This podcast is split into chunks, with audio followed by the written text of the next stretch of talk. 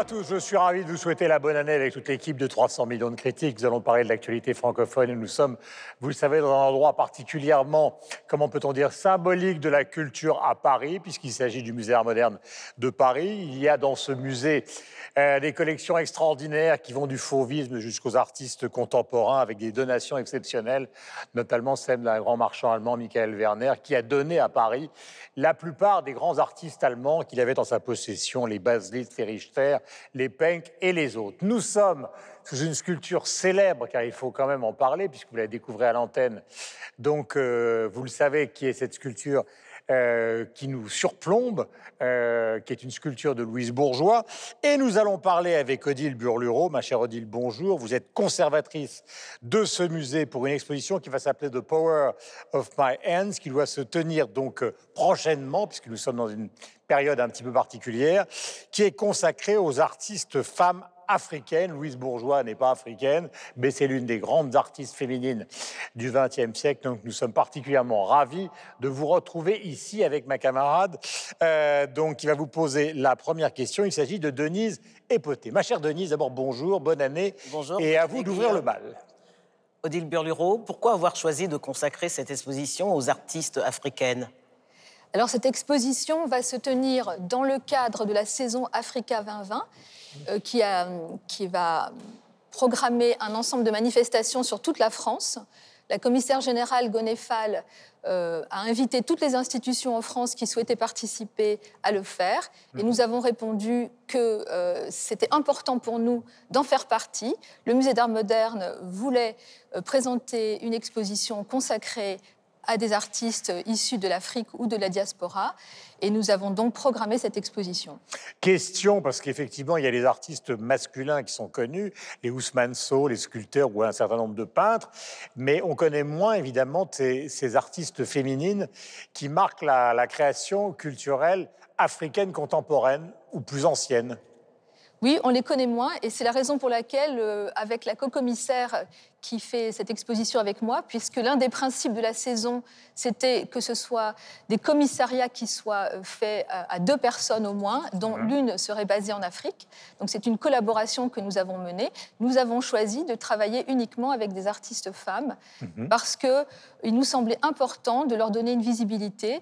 Et d'ailleurs, dans la saison, il y a plusieurs expositions qui sont consacrées uniquement à des femmes et c'est un focus femme qui a été, qui a été mis en place. À l'exception de l'artiste mozambicaine, Hein, Renata Sadimba, toutes les artistes sont originaires de pays anglophones, le Nigeria, le Kenya, la Tanzanie, l'Afrique du Sud. Est-ce la raison pour laquelle vous avez choisi un titre en anglais pour cette exposition? Alors, euh, d'abord, je voudrais répondre sur le fait que les artistes viennent de pays, effectivement, que nous connaissons moins à Paris, que nous avons moins vus. Et c'était la raison pour laquelle nous avons choisi de, nous intéresser à ces, à ces pays. Mhm. Euh, on connaît mieux les pays comme euh, le Sénégal, la Côte d'Ivoire, le Cameroun, le Mali, par exemple, qui sont souvent liés aussi à la France davantage par leur histoire. Mais nous avons voulu donner plus de visibilité à des artistes qu'on a moins vus à Paris et en France. Ensuite, euh, la co-commissaire Susanna Souza est basée en Angola, à Luanda. Et donc, euh, de prime abord, nous avons commencé à regarder l'histoire de l'Angola, l'histoire des, femmes euh, sur, les 60 dernières années environ. Et puis, du coup, ça nous, a, paru important de rendre compte, à travers des choix que nous ferions, de l'histoire de ces femmes, de leurs expériences. Et c'est comme ça que l'exposition a commencé à se construire. Et alors, évidemment, beaucoup de choses vont se dérouler sur Internet, par exemple. Alors, nous avons prévu, par exemple, de faire une conversation entre les artistes. Pour l'instant, elle se fera euh, en visio, puisque ce ne sera pas possible pour les artistes de venir euh, au moment de l'ouverture de l'exposition. Les artistes sont invités et elles viendront lorsque le climat sanitaire sera meilleur. Odile, bonne préparation pour cette exposition qu'on attend évidemment avec beaucoup d'importance, mais c'est l'ensemble de la culture francophone que nous allons revisiter dans cette première euh, émission, euh, l'une des premières émissions de l'année pour 300 millions de critiques, avec un sommaire que voici et mes camarades que vous allez retrouver dans un instant. C'est un spectacle dont l'affiche laissait présager un succès énorme et des dates à foison. La pandémie lui aura donné un autre destin, notamment sur la plateforme TV5 Monde. Le vol du Boli sera notre premier sujet du jour. Nous parlerons également du nouvel album de la plus francophone des artistes anglaises, Jane Birkin. En France, les cinémas ont connu une chute de la fréquentation de près de 70% en 2020. Et la situation n'est pas meilleure en Suisse, en Belgique ou au Québec. Et si c'était la fin du cinéma et des cinémas, un débat que nous engagerons aujourd'hui. Vous le savez, depuis le début de la pandémie de la Covid-19, nous sommes privés de la présence de nos amis québécois. Pour pallier ce manque, nous avons décidé d'enregistrer chaque semaine avec eux une carte postale culturelle du Québec. Cette semaine, elle nous est envoyée par Claudia La Rochelle. 300 millions de critiques, c'est tout de suite. Et nous sommes donc pour poursuivre cette émission avec Laura Tenouji de France Télévisions. Ma chère Laura, bonjour. Nous sommes évidemment avec Denise qui était avec moi euh, au départ, donc euh, je resalue Michel Serruti de la radio-télévision. Hello Guillaume. Qui, vous le savez, est le patron de TV5 Monde et Sylvestre de Fontaine pour la RTBF. Nous allons parler, une fois n'est pas coutume, d'un petit chef-d'œuvre ou plutôt d'un grand chef-d'œuvre. L'affiche laissait présager donc un succès énorme et des dates à foison. La pandémie lui aura donné évidemment un autre destin, le vol du boliste, une sorte d'opéra. C'est un spectacle qui a été présenté les 7, 8 et 9 octobre dernier, donc en 2020, sur la scène du théâtre du Châtelet à Paris. Abderrahman Sissako, le célèbre donc euh, réalisateur, et Damon Albarn, le non moins célèbre musicien, il raconte le parcours d'un boli, fétiche animiste malien entre l'Afrique et l'Europe du 12e au 21e siècle. Je vous propose de regarder la bande-annonce et nous en parlerons juste après. C'est absolument somptueux.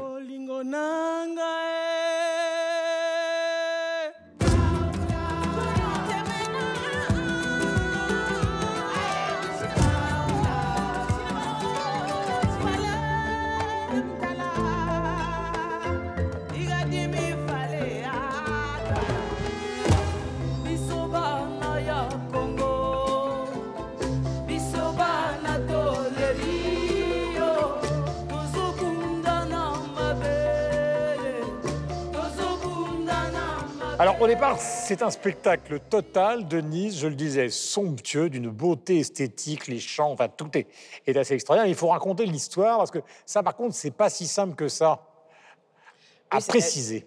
Elle n'est pas simple à comprendre, mais ça part d'une histoire vraie, parce que le, décor de cet opéra, c'est l'empire du Mandingue, un empire en Afrique de l'Ouest, l'actuel Mali, qui a été fondé au XIIIe siècle par euh, Sundiata Keita, et Sundiata Keita a cette particularité, c'est qu'il a, il a, été l'initiateur de la Charte du Mandé, qui est antérieure à la Déclaration universelle des droits de l'homme. Et l'histoire de Sundiata Keita est racontée à travers une épopée légendaire par des griots, comme Fatoumata, la sublime Fatoumata Diawara, qu'on voit dans Le vol du Boli, et Baba Sissoko, le griot qui joue Dungoni. Et c'est l'histoire du vol du boli. Le boli, dans, la langue bambara, c'est un fétiche zoomorphe, euh, oui, qui a des pouvoirs extraordinaires et auquel on rend un, culte. Et cet opéra illustre bien, à l'heure où on parle de la restitution à l'Afrique de ses œuvres, comment les richesses de l'Afrique ont été pillées par le colonisateur. Mais il a également un côté moderne, parce qu'on se rend compte également de la rivalité des puissances étrangères qui se sont disputées disputé pour s'accaparer des richesses du continent. Mhm. Abderrahman Sissako, vous le, vous le rappeliez, euh, Guillaume, est un réalisateur multiprimé. Il a remporté plusieurs fois les Talons d'Or au FESPACO, mais également il a eu remporté sept Césars avec son film Timbuktu, qui parle de l'obscurantisme religieux au Mali notamment, et puis d'Almon Arman qu'on ne, présente plus. Voilà, c'est un spectacle total. C'est une expression un peu bateau. Et vous avez à la fois donc un, côté opératique, des, costumes extraordinaires, et puis vous avez des comédiens, des danseurs. Ça n'arrête pas. Voilà, et la plateforme donc TV5 Monde diffuse le vol du bolis, qui est une petite merveille. C'est euh, le spectacle de l'année 2020 euh, qui n'a été joué que trois soirs au théâtre du, euh, du Châtelet. Donc, heureux sont ceux qui ont pu le voir, mais aussi les téléspectateurs de TV5 Monde, puisque nous avons diffusé la captation de ce spectacle au théâtre du Châtelet sur nos huit chaînes généralistes pendant les fêtes de fin d'année. Et qui est d'ailleurs très réussi, hein, parce que parfois c'est difficile. Les captations, ça donne, ça donne pas le relief. Là, c'est vraiment réussi. C'est d'autant plus euh, réussi donc qu'il n'y a eu que trois soirées euh, pendant lesquelles le spectacle a été, euh, a été donné. Et si vous souhaitez regarder ce magnifique vol du Boli, vous pouvez le voir sur la plateforme tv5mondeplus.com. Encore une fois, c'est gratuit et c'est en page d'accueil, donc extrêmement facile à, trouver. C'est un spectacle vraiment complet, vous l'avez dit, tout à fait remarquable. Et qui est à la fois très moderne dans sa mise en scène et en même temps qui fait appel à toutes les valeurs ancestrales euh, du euh, pays mandingue, euh, que ça soit la danse, que ça soit la musique, etc., qui est donc, vous l'avez rappelé Guillaume, composé par Damon Albarn, donc le leader du groupe Blur et de Gorillaz. Et parmi ces musiciens, pour les spécialistes, figure Rémi Kabaka, qui était le percussionniste historique du euh, groupe Trafic, que vous avez beaucoup aimé, euh, Guillaume. Absolument. Sylvestre. Ah, c'est absolument incroyable. C'est un ensemble de tableaux, en fait. Euh, et chacun de ces tableaux sont, sont vraiment époustouflants parce qu'on est toujours à la lisière entre l'ultra-modernité, il y a du mapping, il y a de la danse contemporaine, il y a des projections et euh, la tradition africaine, ou en tout cas cette, cette longue ligne euh, qui parcourt, euh, qui parcourt le, spectacle. C'est absolument incroyable. Il y a un tableau qui s'appelle Underwater, qui est vraiment époustouflant. Il y a l'homme plastique qui danse complètement recouvert de plastique. Il y a une espèce de robot aussi à un moment donné. Même la scène qui se passe, qui est censée se passer au Quai Branly, puisque ce fameux fétiche est toujours au Quai Branly. moi, j'avais jamais vu un, un, gardien de musée approcher une œuvre comme de cette manière-là, cette manière aussi poétique et de, aussi chorégraphiée. Seul petit bémol, c'est, je trouve, les, les, colons qui, qui, me font penser à des chanteurs du Puy du Fou, comme ça, qui sont un petit peu trop décalés à mon sens. C'est-à-dire, ah, on, dirait les choristes de Laurent Voulzy. En fait. c'est, très étrange, mais, mais, ça fait partie, évidemment. Je trouve ce renversement de perspective est assez drôle. C'est parce qu'ils sont complètement... C'est fait à dessin. Ils sont ridicules. Pour montrer la rupture, justement, culturelle et je trouve ça génial comme, approche, parce qu'on se dit, oh mon Dieu, mais euh, au secours. Enfin, ils chantent très bien. C'est pas un bémol finalement. Moi, je trouve que c'est plutôt un parti pris qui est positif. C'est un parti pris positif, mais c'est quand même très, c'est quand même. Euh, surprenant, très, mais très, surprenant parce que tout le reste est vraiment, c'est vraiment époustouflant. Regardez, c'est très long. Hein. Ça dure. Euh, il y en a un parmi les colons qui chante très bien, qui est un barbu. Vous voyez que j'ai des mémoires. Après, les autres sont évidemment. Puis il y a une espèce de, dan de, de, danse au sol comme ça, euh, qui est vraiment aussi. franchement, c'est à voir. Et je trouve que ça synthétise aussi tout, tout ce qu'on peut voir aujourd'hui du continent africain qui se diffuse dans la pop culture. Euh, la, réappropriation euh, de, tout ce qui est euh, danse traditionnelle, qui est mélangé au hip-hop. Enfin, vraiment, c'est à voir. Et c'est sur TV5 Monde Plus. Et c'est gratuit. Vous disiez opéra, mais c'est vrai que c'est un mélange de plein de choses. Sylvain dit, voilà, ils utilisent le mapping, il y a plein de choses qui sont utilisées. C'est une sorte d'ovni où l'alchimie prend totalement, et même derrière un écran, parce que moi je l'ai vu sur un écran voilà, de cette taille-là, donc je ne l'ai pas regardé sur un grand écran de télévision à, à, la maison, on est happé totalement. Et le côté positif, finalement, c'est est-ce que autant de personnes l'auraient regardé ou vont pouvoir le regarder s'il avait été joué au Châtelet? Peut-être qu'il y aurait eu une diffusion sur TV5 Monde, mais il n'aurait peut-être pas été tout de suite disponible comme ça euh, mm. en, VOD. Et là, je trouve que c'est bien de, tester en tout cas sur de nouveaux publics qui habituellement soit n'ont pas les moyens euh, de, s'acheter une place euh, au théâtre du Châtelet, c'est pas donné, soit n'y ont pas accès parce qu'ils n'habitent pas à côté ou ils n'ont pas les moyens de se rendre à Paris. Donc voilà, c'est aussi le côté positif de pouvoir donner envie. Encore une fois, ça ne veut pas dire que tout est remplacé par les écrans, ça veut dire c'est on l'a vu sur l'écran, maintenant on n'a qu'une envie, moi j'ai vraiment envie de le voir en vrai. Mon cher Michel. Alors moi, il y a deux mots qui me sont venus à l'esprit en regardant ce spectacle, c'est le fond et la forme. Je trouve que ce spectacle rassemble, synthétise tout ce qu'une œuvre d'art doit être. C'est-à-dire qu'il y a les deux. Il y a à la fois une expression artistique qui est extraordinairement belle et réussie, et puis il y a un fond, c'est-à-dire que ce n'est pas simplement du décorum, ce n'est pas juste quelque chose d'artificiel, de divertissant, c'est-à-dire que voilà, ça nous emmène dans dans une réalité, dans une profondeur historique, en l'occurrence et culturelle. C'est parfaitement réussi, c'est même parfaitement réussi, je trouve, au niveau du travail entre Albarn et puis Sissako.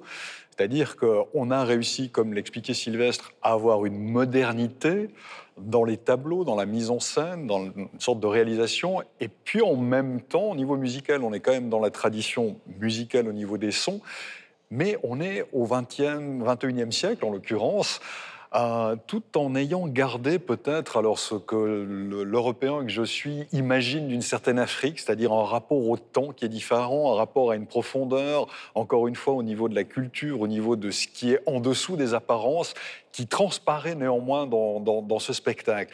Et, et, tout ça fait que c'est formidablement réussi, y compris pour quelqu'un qui a une petite connaissance de l'histoire africaine et de la colonisation. Et puis ceux qui ne l'ont pas, eh bien, s'ils prennent la peine de regarder ce spectacle vont peut-être cette fois-ci comprendre comment l'Europe et la colonisation a véritablement, brutalement changé le destin de pays d'un continent euh, par le passé et continue avec une forme de néocolonialisme aujourd'hui. Alors c'est un débat politique qu'on pourrait avoir, mais voilà qui est à mon sens existant, continue de le faire. C'est vraiment complètement, entièrement réussi à tous les niveaux on a, on a justement cette impression, euh, tout à l'heure je parlais de diva, Yves, mais c'est vrai qu'il y a beaucoup de gens qui découvrent peu à peu, grâce justement à 300 millions de critiques, grâce à TV5 Monde, ce que peut être euh, la culture africaine et ses superstars comme Angélique Kidjo ou Fatou Diawara. Et là, c'est un, ça saute aux yeux. Quoi.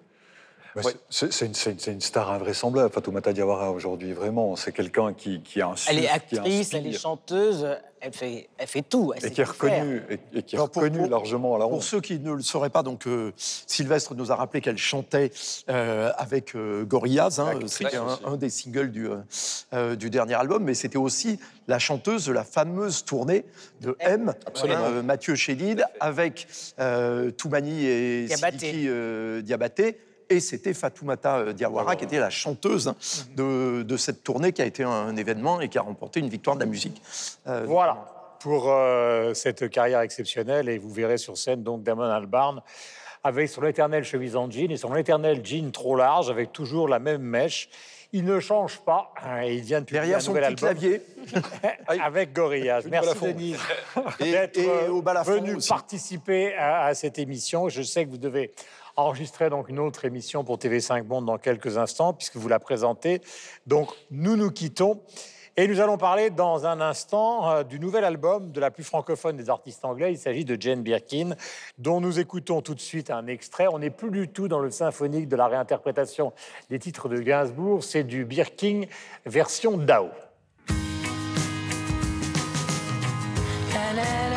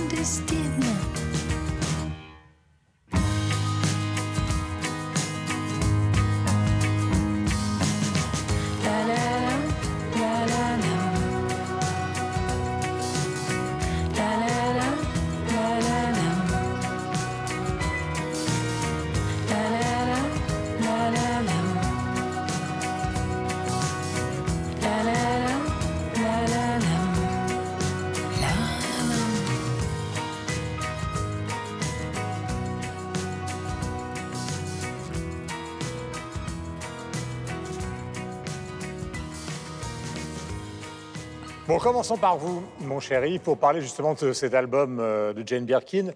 Je le disais tout à l'heure, album euh, qui rompt avec ses activités euh, récentes, puisque c'était essentiellement des concerts symphoniques autour de l'œuvre de Gainsbourg. Là, c'est un album tout à fait personnel, presque un autre chemin qu'elle emprunte. En fait, la transformation de Jane Birkin d'interprète de Serge Gainsbourg principalement en auteur. En fait, c'est ce à quoi on assiste depuis une dizaine d'années avec la publication des deux volumes de ses mémoires hein, qu'on avait euh, mhm. évoqués euh, ici dans 300 millions de critiques. Et puis déjà, en fait, un premier album dont elle avait écrit elle-même euh, les textes il y a 12 ans, et cette pièce de théâtre et ce film, Oh pardon, tu dormais, dont Étienne Dao l'a convaincu de faire un ah. album dont elle a donc écrit les textes sur des musiques d'Étienne Dao et de Jean-Louis Pierrot du groupe Les, euh, les Valentins. Hmm. Alors, ça n'est pas un disque gay, c'est euh, le moins qu'on puisse dire. Ce sont des chansons de rupture, de tristesse, de manque d'amour, je dirais même presque d'appel euh, à l'amour d'une certaine façon. Évidemment, une chanson, notamment euh, Cigarette, évoque le suicide de sa fille euh, Kate Berry. Donc on est vraiment dans un album de dépression, on se croirait presque dans le yoga d'Emmanuel Carrère, sauf que c'est beaucoup plus court. Et donc, c'est une très grande qualité. En même temps, c'est une sorte de journal, en fait. C'est une sorte de journal avec un habillage pop, quoi. C'est un journal, vous avez raison, euh, Guillaume, c'est un journal de rupture, de fin d'amour, donc de choses où on s'aperçoit que tout ce qui était euh, joyeux jusque-là est devenu euh, déprimant, où on est en quête d'un dernier baiser, d'un dernier au revoir, et où on est dans le deuil d'une histoire. Mm. Alors c'est vrai que euh, Jane Birkin a pu être un personnage, euh, au contraire, hein, très joyeux, très euh, gai, notamment dans ses films hein, et ses comédies avec Pierre Richard, où elle a été à la fois tragique et espiègle dans les chansons de Serge Gainsbourg. Mais là, elle développe vraiment l'aspect tragédienne de sa personnalité. D'ailleurs, c'est un disque de comédienne, beaucoup plus qu'un disque de chanteuse. C'est un disque d'interprète, alors même qu'elle en est l'auteur. C'est sans doute ça euh, son paradoxe. Alors, est-ce qu'on peut parler justement de l'habillage musical en dehors des paroles de Birkin, c'est-à-dire du travail qui a été fait par Dao pour essayer de mettre en, scène, Sylvestre, justement ces paroles et ce journal? Alors c'est vraiment un écrin euh, qui, est, euh, qui, convient parfaitement à, ces textes. Ce qui est assez bluffant, c'est que à certains moments, on a vraiment l'impression que c'est Serge Gainsbourg qui a composé la musique. Oui, enfin, d'accord. Il y, a vraiment des accords, il y a des utilisations d'instruments euh, qui sont vraiment très gainsbourgiens. Et donc ça, fatalement, ça colle avec l'image qu'on peut avoir de, Jane Birkin qui chante, à ceci près que je trouve qu'elle n'a jamais aussi bien chanté qu'aujourd'hui. C'est génial de se dire que euh, à l'âge qu'elle a, elle a encore, elle avait encore cette marge de progression. Alors peut-être que euh, puisqu'elle écrit elle-même ses textes depuis deux albums, euh, depuis Enfant d'hiver, donc comme l'a dit Yves, il y a 12 ans, et celui-ci, Enfant d'hiver, elle avait écrit quelques textes. Ici, elle a écrit la totalité de l'album. Elle parvient encore mieux à les incarner parce que elle chante plus bas aussi. Elle chante plus bas. C'est beaucoup plus juste. Elle chante beaucoup mieux en français. Il y a un, morceau en anglais aussi qui s'appelle Ghost, qui est absolument euh, incroyable, qui est excessivement contemporain. On a l'impression que c'est chanté par une de ses filles ou que c'est chanté par, euh, par une, une chanteuse britannique de, 25 ans, tellement, tellement c'est bien chanté, tellement c'est juste. Donc effectivement, c'est un album qui fonctionne très bien du début jusqu'à la fin. Et Etienne Dao y est pour, pour, beaucoup parce qu'en plus, je pense qu'il l'a coaché dans sa manière d'écrire, il l'a coaché dans sa manière de chanter. Il le dit d'ailleurs. Et, hein. il y a vraiment eu ce, cette co-création, comme on mm. dit euh, aujourd'hui dans le monde de la musique. Est-ce que vous avez le sentiment, Michel, que justement, euh, parce que on, a, on a deux sentiments partagés. D'un côté, l'idée que c'est une rupture par rapport, au fond, à cette euh, cette présence perpétuelle de Gainsbourg dans sa vie, donc elle, essaye de s'inventer un chemin, ou est-ce que vous avez l'impression qu'au contraire, euh, bah, la, personnalité de Gainsbourg via Dao continue à rester complètement attachée à l'album que vous avez écouté? Oui, moi c'est vrai que quand j'ai commencé à écouter l'album, sachant, ayant lu et sachant que c'était Dao qui était derrière musicalement, au départ, je me suis dit, mais c'est incroyable, j'ai quand même l'impression de rester dans un univers gainsbourgien. Alors, il n'y a pas toutes les chansons, mais en tout cas, le départ m'a donné cette impression-là.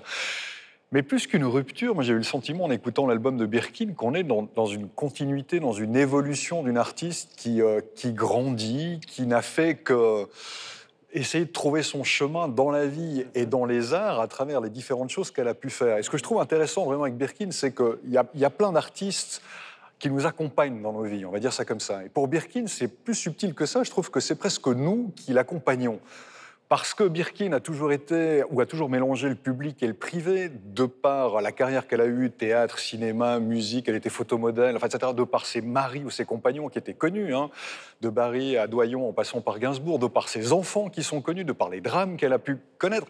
Il y a une partie de sa vie qui est sur la place publique toujours. Et avec cet album, qui est l'album d'une femme, d'une mère, d'une compagne, voilà, qui a l'automne de sa vie et qui réfléchit sur sa vie, sa vie qu'on connaît aussi, ça nous touche doublement, je trouve, parce que ça nous touche en tant aussi peut-être que personnes qui commencent à avoir un âge un tout petit peu plus élevé, qui regardent un peu en arrière, donc on peut comprendre ce, bilan qu'elle fait de sa vie. Et puis ça nous touche aussi parce qu'on connaît, on, a la référence de ce dont elle parle. C'est pas quelque chose qui est complètement euh, voilà, euh, éthéré et on ne sait pas à quoi se raccrocher. Donc je trouve qu'écouter ce disque, paradoxalement, il a à la fois, il y a un côté effectivement qui n'est vraiment pas joyeux, qui est presque dépressif, qui est d'une grande, grande, grande mélancolie. Et puis en même temps, c'est c'est un album dont on se sent presque proche parce qu'on connaît sa vie. Vous vous sentez proche Pour certains. Laura. Ça- Mais Laura qui est beaucoup plus jeune que moi. C'est effectivement l'équivalent, je sais qu'on en a beaucoup parlé, mais de yoga d'Emmanuel Carrère. Ça veut dire que. Fixation. C'est-à-dire que c'est bien écrit, donc c'est bien chanté, elle, elle est- elle- elle chante bien, je suis d'accord avec vous, Sylvestre. D'ailleurs, elle dit pour une fois, je suis moi-même, je me sens être moi-même, je chante plus bas, je chante ma- avec ma vraie voix. Moi, je préférais quand elle chantait, Acidulé. ça reste très. Voilà, acidulé, c'était plus gai. La- on a l'impression qu'elle vient de terminer une thérapie et qu'elle elle a écrit euh, les paroles, qu'elle peut enfin parler de la mort de sa fille, qui est effectivement euh, un suicide, c'est toujours très douloureux, et donc elle, elle arrive enfin à, poser les mots. euh, Elle nous parle des jeux de ses filles, parce qu'elle se replonge, on sent quand même une nostalgie dont... Alors après, voilà, euh, chacun a sa façon de percevoir l'album, dont on n'a pas forcément envie. Aujourd'hui, on a envie de touches un peu plus euh, euh, enveloppantes, optimistes. Et elle revient sur les jeux de ses filles, donc Kate et Charlotte, euh, dans la chanson Les Jeux Interdits, où elle joue dans un cimetière. Donc tout- toutes les chansons. Alors il y a une chanson, moi, qui m'a euh, qui m'a fait sourire différemment, c'est l'autostoppeuse, où elle parle des mots qu'on n'arrive pas à prononcer. Alors vous, en tant qu'homme, ça n'a pas dû vous arriver, parce que je trouve que les hommes, vous arrivez à tout dire. Et c'est vrai qu'en tant que femme, quand on est plus jeune, il y a des mots, on arrive. Alors elle dit le mot sexe, le mot fruit, il y a des mots qu'elle n'arrive toujours pas à dire dans les interviews et qui lui fait dire dans la chanson. Et ça, je trouve que c'est voilà, mignon, int- c'est intéressant. Mais l'album en lui-même. Oui, alors il y, a- il y a plein de, de journalistes qui disent oui, c'est l'en- enfin son Oui, mais album, alors attendez, c'est attendez, sincère. attendez. Non, Mais à ce moment-là, il faut enterrer tout Nina Simone, la moitié de Brel. Ah non, ça n'a rien à voir. Ah non, non, vous pouvez pas comparer. Non, mais si, mais, non, mais non, si vous dites. non, je vous interdis. Non, mais, Je laissez-moi terminer. Si vous parlez d'une sorte de, de trop grande tristesse, Mais c'est me- C'est pas c'est- la façon dont c'est chanté, c'est la fa- parce que forcément on la suit, on a des repères et, et on sait comment elle peut chanter. Et euh, même euh, une fuir le bonheur euh, de peur qui ne se sauve, qui n'est pas la chanson la plus gaie, moi je la retrouve plus. Même donc c'est pas le fait que la chanson soit triste, c'est qu'on on a l'impression d'être à la fin d'une thérapie. Elle le dit elle-même dans les interviews, ça fait 20 ans qu'elle n'a pas d'homme dans sa vie, ben ça se ressent dans les chansons. C'est pas l'album le plus optimiste. Alors oui, ça peut faire réfléchir. J'espère. euh, Michel disait oui, quand on est à l'automne de sa vie, on commence à réfléchir. J'espère que vous avez d'autres perspectives parce que là, franchement, euh, Après, après ce qu'il faut moi, qu'on- je- faut- dis pas que l'album est mauvais, je dis juste que euh, Ce que je trouve intéressant, ce que je trouve intéressant dans le travail de Birkin et qui, et qui le rend justement un peu universel, c'est-à-dire qu'il y a- il y, a quelque chose de l'ordre d'un- d'une chanteuse de blues. C'est à la fois raconter un drame personnel qu'elle incarne et qu'on sent qu'elle incarne, et puis en même temps, il y a quelque chose de l'ordre de, nous le transmettre ou qui, qui nous laisse une place dans laquelle on peut entrer et qui fait pas qu'on est dans un journal intime et, qu'on regarde ça euh, de loin en étant un petit peu misérabiliste en disant mais mon Dieu la pauvre. C'est-à-dire que ça a à la fois sa vie, son drame, et puis elle réussit, et Dao aussi réussit, et, euh, et musicalement ça participe de ça aussi, à ouvrir de telle manière, comme pour les grands bluesmen, à- nous, à nous- à nous donner une petite place qui nous permette de participer de ça et de nous sentir euh, partie prenante du tout. Après, moi qui n'ai pas l'âge de Michel, euh, j'ai. euh, Le sage, c'est moi. Est-ce qu'il vous arrive de réfléchir quand même? Oui, il m'arrive de réfléchir beaucoup, mais, mais, mais en l'occurrence, ici, j'ai pas réfléchi beaucoup parce que honnêtement, la vie de Jane Birkin, je m'en fous complètement. Ça m'intéresse pas du tout. Je, suis plus intéressé par la vie de Gainsbourg que par la vie de Jane Birkin. Donc, ceci étant dit, moi, je me suis pas attardé sur les textes. Je les ai entendus, je les ai écoutés, je les ai lus. Mais ce qui m'intéressait, moi, c'était la musicalité de cet album. Et parlant de musicalité, je, parlant de musicalité, je trouve que le travail de Dao, il fonctionne de bout en bout. Alors effectivement, si on, si on s'attarde sur ce qu'elle dit, c'est déprimant, c'est quelqu'un, je suis d'accord, sans doute en fin de thérapie, on a presque l'impression que son thérapeute lui a dit, écoutez, couchez sur papier un certain nombre de choses, et qu'elle a retrouvé ça dans un tiroir et qu'elle en a fait des chansons. Mais, mais globalement, je trouve que c'est pas un disque particulièrement triste parce qu'il y a la musique qui le porte. Si la musique avait été euh, Plus plombante. plus lestante, plombante, ok. Mais ici, euh, Euh, voilà pour cet album qui a obtenu des critiques euh, dans la presse en général francophone, euh, toutes plus remarquables les unes que les autres, même si on dé- déplore parfois cette tristesse. Euh, vous le savez, depuis le début de la pandémie de la Covid-19, nous sommes privés de la présence de nos amis québécois. Pour pallier ce manque, nous avons décidé d'enregistrer chaque semaine avec eux une carte postale culturelle du Québec. Cette semaine, elle nous est envoyée par Claudia La Rochelle et c'est Isabelle Siri qui l'a réceptionnée pour nous. Et oui, cette euh, satanée euh, pandémie mondiale nous prive encore de la présence de nos amis québécois. Fort heureusement, euh, les miracles de la technique nous permettent de parler euh, d'un côté à l'autre de l'océan et de retrouver cette semaine encore Claudia La Rochelle. Claudia, bonjour. Et cette fois-ci, je crois que vous nous avez préparé de la lecture. Oui, bonjour Isabelle. Oui, effectivement, je vous ai préparé une, une sélection, un choix. En fait, ce n'est qu'un titre, mais pas n'importe lequel. C'est le, roman Coucoum de Michel Jean. Michel Jean, c'est un, un journaliste québécois, c'est aussi un écrivain, un romancier euh, d'origine inoue. Et euh, Michel euh, a remporté cette année, donc euh, à chaque fois, hein, à la mi-novembre, depuis euh, 1998, euh, est remis ce prix qui est le prix littéraire France-Québec. Et c'est un, prix qui récompense un écrivain québécois et c'est un comité de sélection de la France, finalement, qui choisit ce livre-là. Et c'est un, un livre qui a été récompensé aussi chez nous. Et c'est vraiment un honneur pour Michel Jean de recevoir ce prix-là de la part euh, de nos compatriotes français parce que parce que c'est une reconnaissance non seulement pour euh, pour son histoire, pour euh, son personnage euh, d'Almanda, son arrière-grand-mère, mais c'est aussi une reconnaissance euh, de la culture autochtone et, c'est une culture euh, qui chez nous est de plus en plus lue. On lit beaucoup euh, d'auteurs autochtones du Québec et, ces, histoires-là sont à l'honneur, ces histoires-là sont inspirantes. Alors c'est pour ça que c'est vraiment une belle reconnaissance pour Michel Jean de recevoir ce prix-là, qui est un prix prestigieux. Un prix qui est doté d'une bourse de 5 000 euros, soit 7 775 dollars euh, canadiens. Et on a la même chose, vous avez la même chose, hein? on a aussi le prix Québec-France euh, Marie-Claire Blais aussi, euh, qui est remis chaque année à un écrivain français par un, un comité de lecture québécois notamment. Alors, en ce qui nous Ouais. concerne aujourd'hui, c'est le Québec qui est à l'honneur. Donc, on, on va parler de ce livre. Alors, c'est quoi le, le- Vous pouvez nous, nous Ouais. résumer, nous pitcher le livre?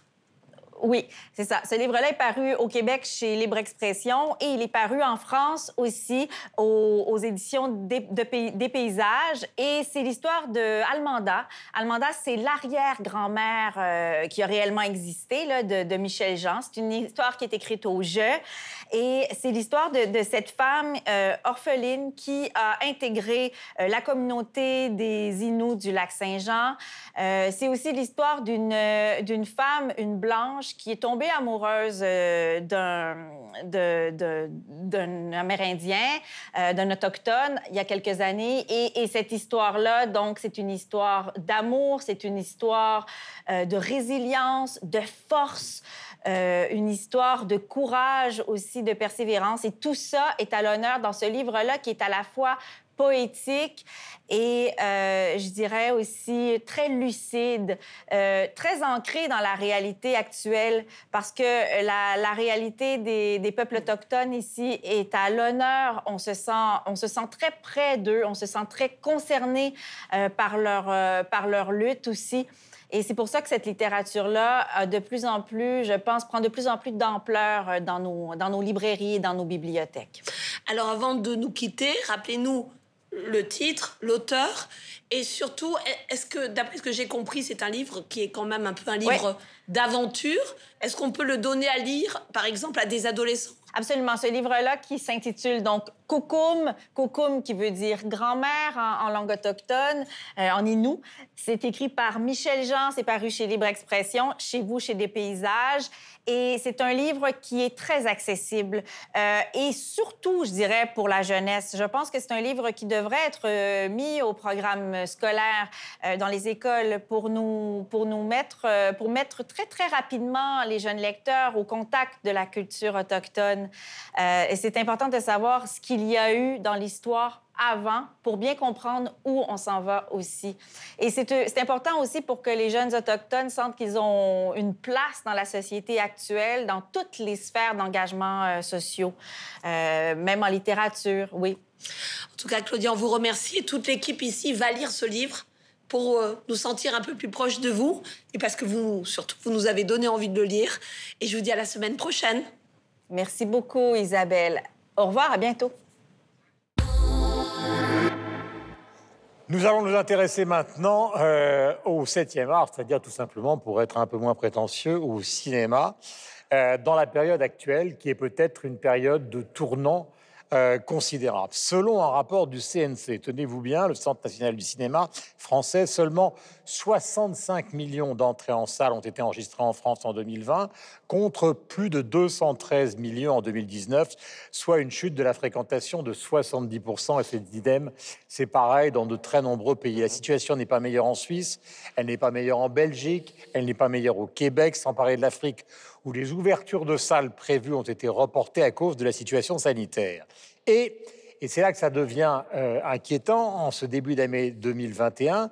Euh, ça ne s'annonce pas mieux pour plusieurs raisons. Les producteurs envisagent désormais des sorties directement sur les plateformes payantes qui deviendraient la principale source de financement du cinéma. C'est tout un écosystème ou même un système qui est perturbé et on peut se demander si le cinéma tel que nous le connaissons, c'est-à-dire un tournage, du montage, de la promotion et les sorties en salle, eh bien si tout ça ne va pas disparaître, c'est en tout cas ce que pronostique une des plus grandes maisons de production du monde, qui est la Warner. Donc il faut euh, s'intéresser directement à, à, ce phénomène qui est tout simple. Est-ce que nous sommes en train, euh, Laura, d'après vous, par exemple, de vivre une certaine forme de disparition du cinéma tel que nous l'avons connu. Non, mais tel que nous l'avons connu, oui, parce qu'il y a une évolution et même avant euh, le virus, euh, elle existait euh, à cause des plateformes. On voyait cette envie de découvrir des exclusivités. Attention, sur les plateformes, il y a des vraies créations. C'est pas les films forcément qui sont sortis en salle qu'on regarde. Maintenant, de là à dire que c'est la fin du cinéma, j'y crois absolument pas. Je pense qu'on aura toujours besoin des salles obscures. quand le cinéma est arrivé, on, on a continué d'aller au théâtre. Quand la télé est arrivée, on a continué d'écouter la radio. Et donc, c'est un moment privilégié. Et il suffit de, discuter avec vos proches pour qu'ils disent ça c'est un manque aujourd'hui. Enfin, je ne sais pas pour vous, mais ça manque de ne pas pouvoir regarder un film en ça salle. Ça marchait très bien juste avant le démarrage de la pandémie. Hein. C'est-à-dire que les, les, les, les, recettes en France fonctionnaient très bien. Donc, il y avait une envie de cinéma, clairement. Il y a une envie de cinéma. Après, on, en a parlé ici. Maintenant, il y a plein de salles qui se renouvellent et qui proposent des expériences sensitives avec un son encore meilleur, avec une assise et, euh, particulière. On est euh, encore plus confortable, on regarde le film d'une manière différente. Maintenant, la fin des salles obscures, je ne crois pas qu'il y en ait qui ferment forcément parce que, euh, et je pense surtout au cinéma indépendant, je pense que c'est pareil aussi en Suisse et en Belgique. On a plein de, salles en France euh, qui proposent des films qu'on ne verrait pas ailleurs et qu'on ne verrait pas non plus sur ces plateformes de VOD. Peut-être sur euh, TV5 Monde Plus, on pourrait y avoir accès, mais des films qui sont des petits films d'auteur dont on a aussi besoin. Donc moi, je suis plus inquiète pour les petites salles indépendantes que pour les, grosses salles de cinéma, en tout cas pour la rappeler qu'avant qu'on réannule une nouvelle fois les sorties en salle, il y avait 20 films qui étaient programmés c'est pratiquement 20 films au tapis pour les distributeurs, avec des pertes d'argent qui sont considérables. Donc il faut reposer cette question de fond, parce que quand la Warner décide au gros de mettre une croix euh, sur les cinémas dans le monde entier, c'est pas un petit distributeur ou un petit producteur, c'est la Warner. Ouais, puis c'est vrai, Guillaume, mais euh, d'un autre côté, il faut bien voir que c'est un mouvement, comme l'a rappelé Laura, qui avait commencé avant. Donc il y a plusieurs choses là-dedans.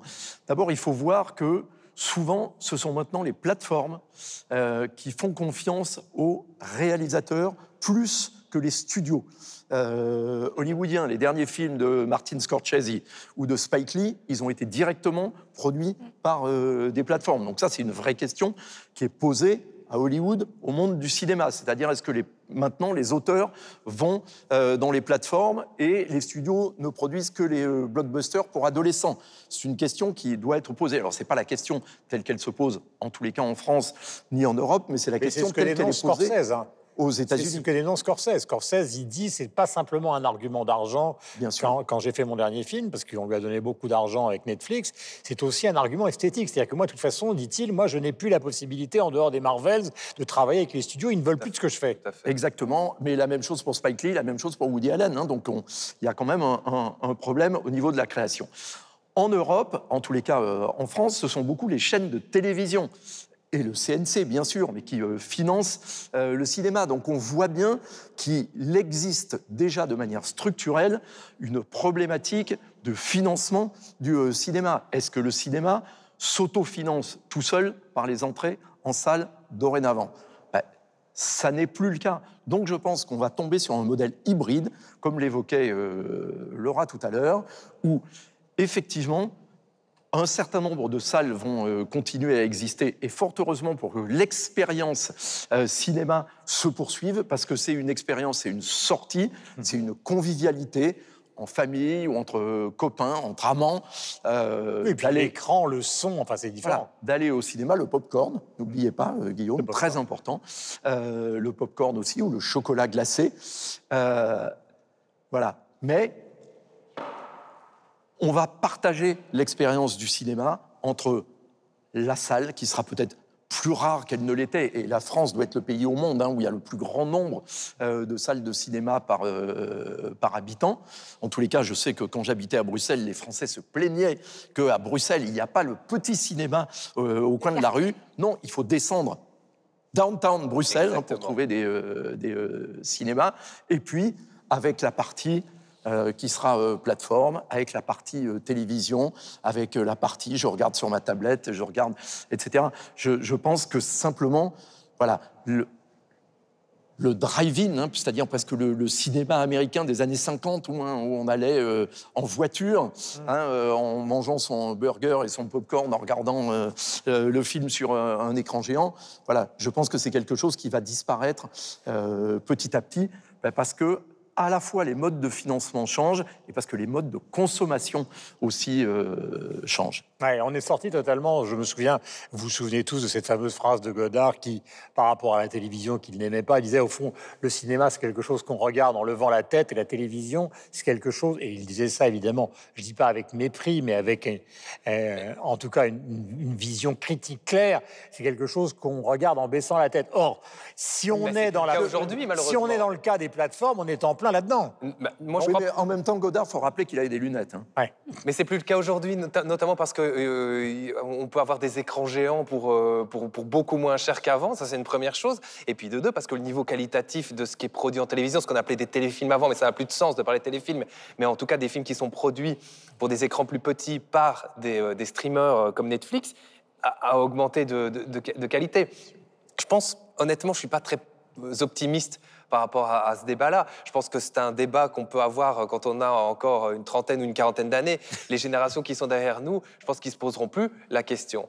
Et il faut quand même être euh, honnête par rapport à ça. Nous, diffuseurs, nous, chaînes de télévision, on participe à, ce- à cette érosion de la, la fréquentation en salle. Euh, quand je regarde ce que nous on fait sur Ovio, par exemple, donc qui est la, la plateforme de diffusion de la RTBF, qui héberge maintenant une partie payante qui s'appelle Sooner, qui permet de voir des films d'auteur. Donc, on fait concurrence aussi par la force des choses à ces petites salles de cinéma. Salto qui propose aussi en France euh, des contenus, des contenus exclusifs. Il y a Nent, une plateforme euh, suédoise maintenant qui, qui a envie de devenir le Netflix européen. Et donc à un moment donné, on va avoir des énormes euh, écrans de télévision avec plein d'abonnements différents. C'est pas la même chose que la salle de cinéma. Mais c'est ce que nous on pense parce qu'on a l'âge non, qu'on je a. suis pas d'accord avec vous parce que je trouve que les enfants, euh, moi j'ai des enfants qui sont en âge d'aller au cinéma et ils réclament le cinéma. Et ils ont euh, 10, 11 ans, euh, ados, euh, ils pourraient justement être que sur leur tablette et ils ont envie d'aller au cinéma. C'est pas la même chose. On parlait du vol du Boli qui est disponible effectivement sur la plateforme de Mhm. TV5. C'est pas la même chose, même si on a pris beaucoup de plaisir à le regarder sur une tablette ou sur un écran, que d'aller le voir au théâtre du Châtelet. Et là, ça sera pas pareil. Et je pense que peut-être que les salles vont se réinventer, où on aura d'autres concepts de salles de cinéma. Vous parliez du drive-in, mais les, les cinémas en plein air, on les a vus réapparaître avec le virus. D'un seul coup, on a, on a improvisé des drive-in. En tout cas, en France, c'était le cas pour redonner euh, la possibilité aux gens d'aller euh, d'aller au cinéma. Donc, je pense que Oui, mais Laura, pardonnez-moi, mais si jamais le financement vient des plateformes, oubliez euh, l'hypothèse que vous êtes en train de Mais donner, parce que les plateformes... un cinéma. Comment Netflix voulait même, je crois qu'ils oui, ont racheté un cinéma. oui, mais ils vont en racheter un. Un. Deux, Alors, il y a- il y a- Ah soit je dis c'est pas une- qu'il y aura autant de salles, mais il y aura toujours des salles. Soit c'est une stratégie d'assèchement, et ils vont tout racheter derrière une fois qu'ils ont récupéré l'essentiel du financement. Soit quand même, moi je vais vous donner un exemple, il y a un film qui vient d'être fait par Konchalovsky euh, sur Michel-Ange, qui est un chef-d'œuvre absolu, il se trouve que j'ai eu la chance de le voir, euh, personne ne l'a vu. C'est-à-dire qu'il faisait partie justement de ce cimetière brutal qui est tombé au milieu du mois de décembre. C'est un chef-d'œuvre avec des distributeurs, des producteurs, des acteurs sur un personnage mythique de la culture européenne. Poubelle. Enfin, poubelle. Euh, Mais- mais J'exagère, mais, y a- y a- pratiquement personne ne l'a vu. Les cinéastes vont trouver un avantage énorme à Netflix puisqu'ils vont se retrouver directement chez, chez le, chez, chez- chez les, gens au lieu de passer par un système lourd, de devoir acheter, euh, euh, de devoir acheter un film, d'être distribué, etc. On le voit, enfin, je, je parlais de plateforme, mais on le voit avec TV5 Monde Plus dont on parle beaucoup. Il y a plein de films que moi je vois et des séries que je vois que je n'aurais jamais vu ailleurs parce qu'elles sont là à disposition au milieu de mon salon.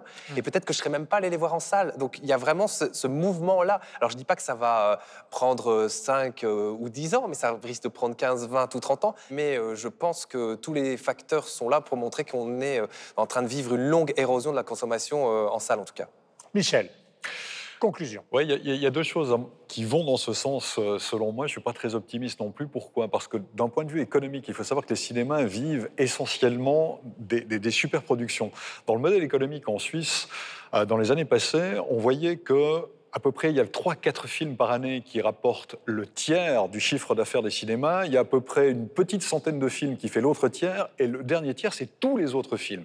C'est-à-dire qu'une une grande partie de la santé économique des cinémas, c'est vraiment 3-4 immenses productions par année. Or, ces immenses productions, comme elles sont le fruit souvent de grands studios, sont en train de partir directement sur les plateformes, ça va faire tout ça de moins pour les cinémas. Pas une bonne chose. Et puis après, d'un point de vue, on va dire, plus sociologique, on est quand même dans une volonté d'individualiser la, société de plus en plus, de diaboliser l'expérience multiple. Alors, Covid, c'est évidemment le cas maintenant, mais d'une manière générale, avec la VOD, avec des voitures aux finitions personnalisées, avec tout ce que vous voulez, avec des, avec des fringues qui sont un petit peu différentes les uns des autres, on a envie que tout le monde puisse se singulariser. Donc, d'une certaine manière, on, on- on est en train de réduire la volonté des expériences communes. Je ne sais pas s'il y aura un retour à ça un jour ou pas, mais d'une manière générale, on nous pousse de plus en plus vers ça. Donc, l'un et l'autre aujourd'hui, plus le Covid par là-dessus, font qu'on a.